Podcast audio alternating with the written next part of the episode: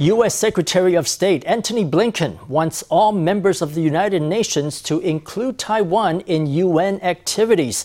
In a press statement, he urged U N members to back Taiwan's robust and meaningful participation. The statement was released Tuesday, marking the fiftieth anniversary of Resolution twenty-seven fifty-eight, which stripped Taiwan of U N membership back in nineteen seventy-one. In response to the statement, Beijing has reiterated that Taiwan Taiwan is a part of China and that the P R C is the sole legal representative of China in the U N. Experts say Blinken's statement is yet another test of China's bottom line ahead of a U S-China summit that is expected to be held before the end of the year.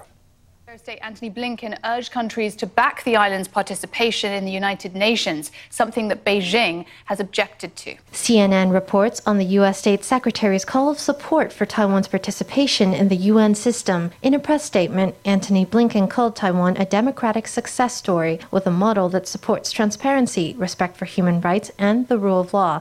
He added that the U S is among many U N member states that view Taiwan as a valued partner. He said that Taiwan's meaningful participation in the U N system is not a political issue, but a pragmatic one. To contribute its valuable expertise uh, to address many of the global challenges we face. Uh, that includes global public health, the environment, climate change, uh, development assistance, technical standards, uh, and economic uh, cooperation as well. Taiwan is a part of China, and the People's Republic of China is the only legitimate government of China. Taiwan has no right to join the United Nations. Democratic Progressive Party authorities have deceived the people of the island. Their participation is absolutely impossible. Beijing condemned Blinken's statement, saying that Taiwan's participation in the U N would be a violation of China's One China principle. It also directed strong words at Washington. We urge the relevant U S officials to abide by the U S's policy of not supporting Taiwan independence, the One China principle, and the three Sino-U S joint communiques, stop making irresponsible remarks, and refrain from sending wrong signals to the Taiwan independence forces. Besides that oral response, we have not seen them take any drastic actions. The U S is of course continuously testing China to see if they can push on the bottom line and help Taiwan be able to once again make substantial contributions to the international community. Some concrete actions that we can look out for is whether the U S will make a proposal in the U N to support Taiwan's participation in other organizations within the U N system. Experts say China will only ramp up its pressure on Taiwan in the future. Eyes are also on the year-end virtual summit between U S. President Joe Biden and Chinese leader Xi Jinping, which could spark more changes to Taiwan-U S-China relations. Seven Chinese aircraft entered Taiwan's Air Defense Identification Zone on Tuesday, including two helicopters for the first time, one M I seventeen cargo helicopter and a W Z ten attack helicopter were identified in the P L A fleet. Scholars say that helicopters give greater flexibility in combat, so Taiwan needs to adjust its air defense strategies accordingly. Later on, they might conduct air landings, airborne operations, port assaults, direct plane landings at airports, seizures of ports. They may capture our important ports and send their troops in. They don't need to go through our yellow zone or red zone beaches. In the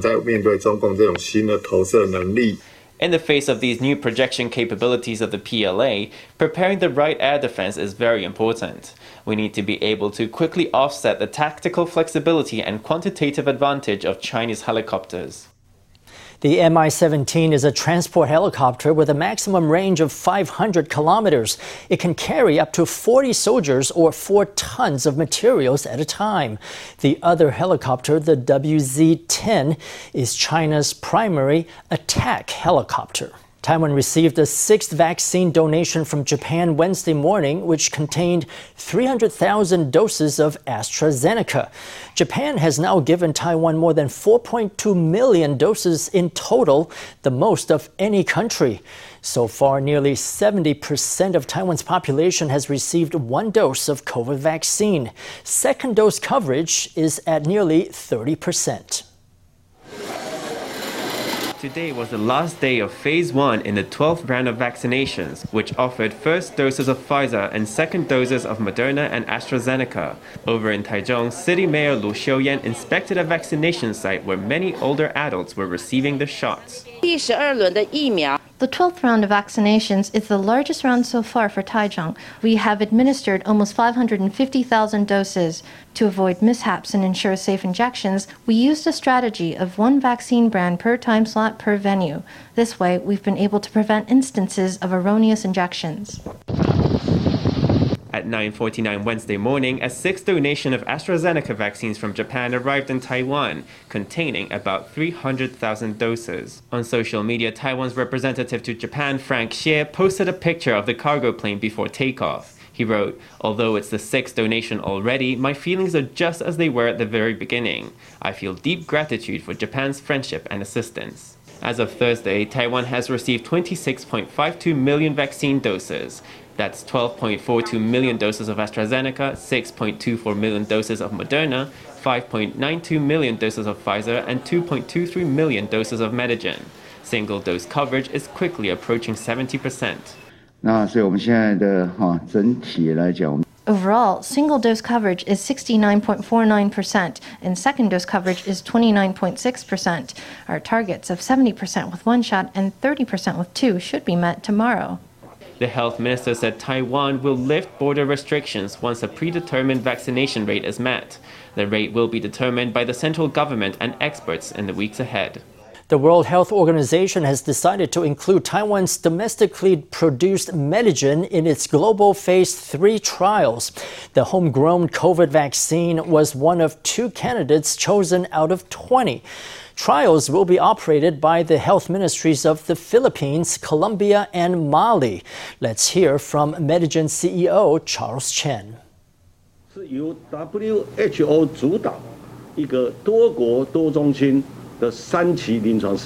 These will be multinational phase three trials led by the W H O. The Solidarity trial vaccines were chosen by an independent vaccine prioritization advisory group that recommended the vaccines with the greatest potential. The cost of running the clinical trials is sponsored by the W H O. The vaccine manufacturer provides the vaccines, so this getting chosen for the trials is a considerable achievement. Medigen has a very good chance of getting approved by the W H O. The health minister said it's clear the W H O believes in the potential of Taiwan's vaccine. He said that following the conclusion of the trials, Medigen has a good shot at international authorization. T S M C founder Morris Chang took aim at Intel C E O Pat Gelsinger on Tuesday, calling him, quote, very discourteous. At a Taipei Tech Forum, Chang shared his mixed reaction to an encounter with Gelsinger from five years ago. He also weighed in on Washington's plan to create a complete semiconductor supply chain, saying that it would be expensive and perhaps impossible. T S M C founder Morris Chang and his wife Sophie Chang enter the venue hand in hand. The occasion is the twentieth anniversary of the Monte Jade Science and Technology Association of Taiwan. Chang gave a talk on growth as a business leader. For the first time, he spoke about the business strategy that he set for T S M C more than twenty-three years ago. It's been more than twenty years, so now I can make it public. Back then, it was a company secret. Chang revealed the goals he set for T S M C twenty-three years earlier. He intended for T S M C to gain a market edge through technical quality, reliability, and marketing. Over the years, the only goal not met has been offering low prices. At the forum, Chang also spoke about his interactions with Pat Gelsinger, C E O of Intel.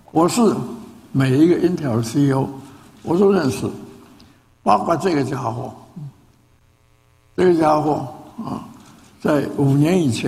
I've met every one of Intel C E Os, including that fellow. Five years ago, that fellow was already a bit cocky. Today, he is very discourteous toward T S M C. I deal with him the way he deals with us. Chang revealed that five years ago, Gelsinger was C E O of a company called VMware and had visited him in Taiwan. Chang said Gelsinger had impressed him in the short space of fifteen minutes. I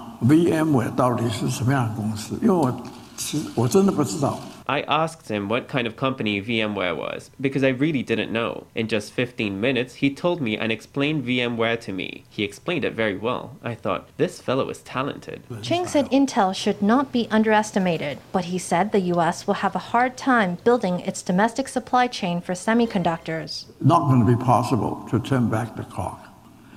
And uh, if we want to re-establish a complete supply chain, semiconductor supply chain in the United States, you will not find that to be a possible task. That has been the case up until now, and even more so now. That is to say, everyone wants T S M C. Will the shortages end soon? I think they'll eventually be resolved in the end, but I don't know when that will be. Speaking at a T S M C Sports Day two years ago, Chang predicted that the company would gain global geostrategic importance. Now retired, Chang is as confident as ever that the firm he founded will continue to be the bulwark of Taiwan's economy. Changhua County has announced a campaign to become Taiwan's seventh special municipality. With a population of more than one point two five million, Changhua County meets the criterion for the upgrade, which would come with an upgrade in funding from the central government. On Wednesday, local councillors and Changhua's legislators gathered in Taipei to promote the bid, which will have to be approved by the Executive Yuan.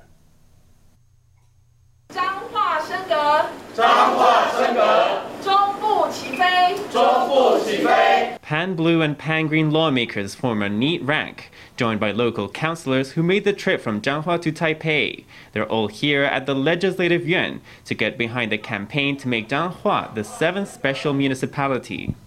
Changhua County actually has the largest population outside the six special municipalities. From a cultural perspective, it fits the criteria for becoming a special municipality. As someone who has served as Changhua County Commissioner, I know that Changhua is highly qualified to become a special municipality. Changhua has a very distinct historical and cultural background. The county was founded some three hundred years ago, and its traditional industries are extremely important to central Taiwan. It's my hope that the Executive Yuan will not overlook Changhua County when assessing upgrades to administrative districts, because we would qualify without any legal amendments and without wasted costs. With its one point two eight million people, Changhua already meets the population criterion for an upgrade, which is one point two five million. Of all the cities and counties, Changhua is the only one that qualifies based on current laws. With buzz building over administrative upgrades, many local officials are looking to join the bandwagon. On Tuesday, legislator Chen Mingwen urged his constituency of Chiayi to seek an upgrade of its own. What we advocate for is a comprehensive review. There should be national-level planning for the administrative districts. We might even go so far as to say all districts should be made the same. There shouldn't be any second-tier local governments or third-tier local governments.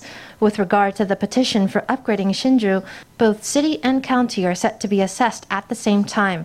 We should ensure that our petition is assessed at the same time as theirs. Whether it's merging and upgrading Hsinchu City and Hsinchu County, or merging and upgrading Yunling, Chiayi City and Chiayi County, or upgrading Jilong, these are all proposals that can be discussed. Actually, the most qualified of the bunch is Changhua, because it can be upgraded directly without legal amendments. Changhua officials called for an upgrade, saying that the Executive Yuan had no grounds for refusing a restructuring. Over in Changhua, local councillors have launched a petition for the upgrade in twenty-six villages and townships. They've called on the county government to draw up a restructuring plan to submit to the Executive Yuan.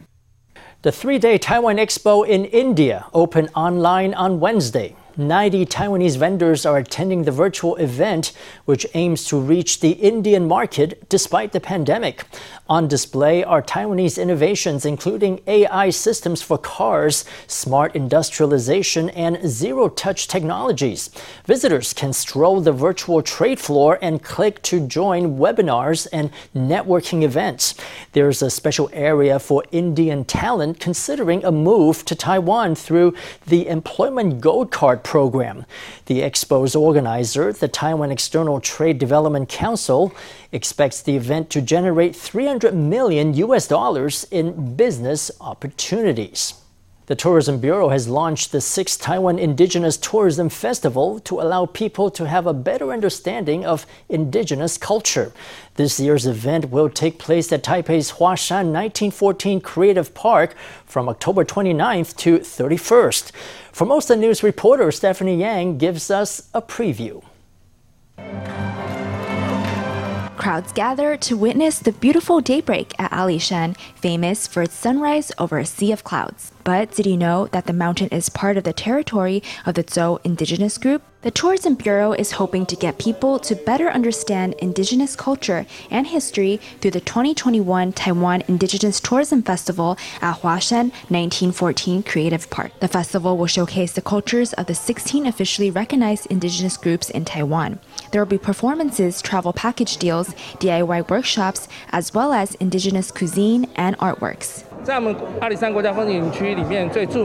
Alishan National Scenic Area is well known for its ties with the Tsou indigenous group. The area is home to nine Tsou communities. We will hold indigenous anniversary celebrations in November and December. These are characteristic products developed by the communities. For example, speaking of the Penghu group, they have a legend about wild boars, so many of the stone and wood carvings feature wild boars. Oh, hey, hey. The government has launched subsidies to boost and revive domestic tourism. Taiwan Tourism Bureau Deputy Director Truslin says he envisions a new trend in tourism in the post-pandemic world. The trends for post-pandemic travel are smaller crowds, outdoors, and close to the mountains and ocean. This is the so-called healing tourism. Indigenous tourism is characterized by smaller crowds, visiting indigenous communities in the mountains and the coast. Indigenous tourism is actually very suitable for travel in the new post-pandemic normal. People can also travel to indigenous communities and gain a deeper understanding of Taiwan.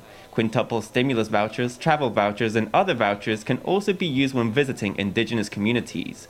People can learn more about these itineraries and get additional discounts at the Taiwan Indigenous Tourism Festival. Organizers hope to promote tourism and preserve indigenous culture in the post-pandemic world. For Formosa News, Stephanie Yang, Huang Pengyu in Taipei. A Hualien hotel has launched a series of wild food banquets, letting guests enjoy five-star service in the great outdoors. Chef Ling Zhixiong is a Hualien native and a lover of local produce. The first stop on his culinary pilgrimage is Siro Village, where diners can enjoy a meal with indigenous flavors in the middle of a rice field. Indigenous youth dance for their visitors and pull volunteers in to join the fun. Then the village elders lead the group in making an offering to the ancestors in a taste of the traditional culture. In the multicultural village of Sero in Yuli Township, Hualien, indigenous people live alongside neighbors who are Milanese, Hakka, or more recent immigrants from China. The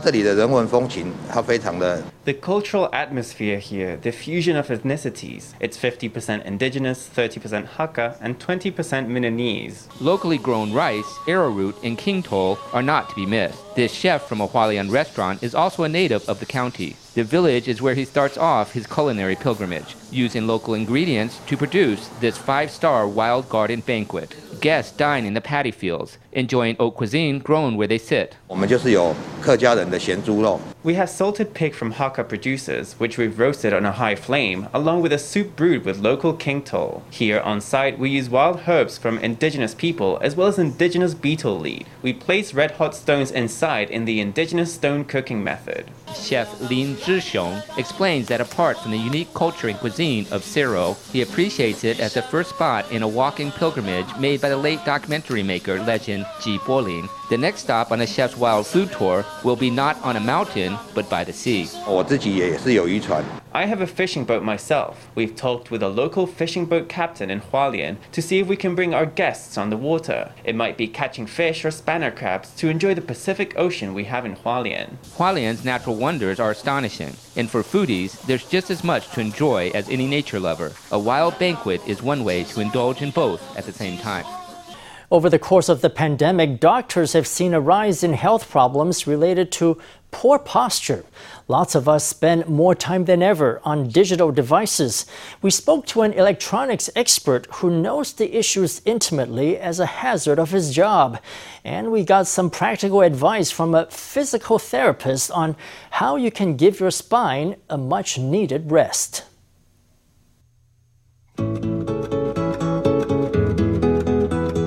Mister Liao has to spend time catching up on the latest tech news every day. Over time, with incorrect posture, his neck and shoulders have started to suffer. You can adjust it so the screen is at a height that suits you. Personally, I want it to be just below my eye line. Liao has a range of desk equipment, like this adjustable frame so he can keep the screen at his eye level, saving him from crouching. He even uses a desk that can rise up and float down, so he doesn't need to stoop. With this phone holder, you can watch endless T V while keeping your back straight and sitting further away. It seems quite normal that you can get neck and back pain after a while, and mouse hand or frozen shoulder. These items are aids that make it easier for you, I think. With the adjustable height desk, I can work in a different position, including standing, which I think is another solution. At the orthopedics department in Cathay General Hospital, they noticed a twenty percent increase in spinal disc problems during the pandemic, due to people spending long periods in awkward positions. Patients are getting younger too. This physical therapist has some advice. I recommend putting a rolled-up towel or a backrest by the small of your back. When the lower back has an appropriate curve, lean backward, then look forward, and move your head back like this, back and forward.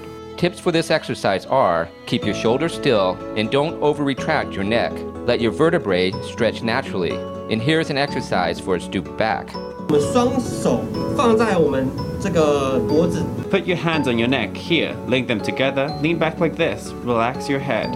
You'll feel the vertebrae in your upper back extending. This therapist also recommended putting a small cushion behind your back on your desk chair so your spine straightens. If you think you've slipped a disc, take it to a doctor. Serious disc problems can put pressure on nerves and even lead to muscle wastage. Paying care and attention to your body and its messages is always worth the investment.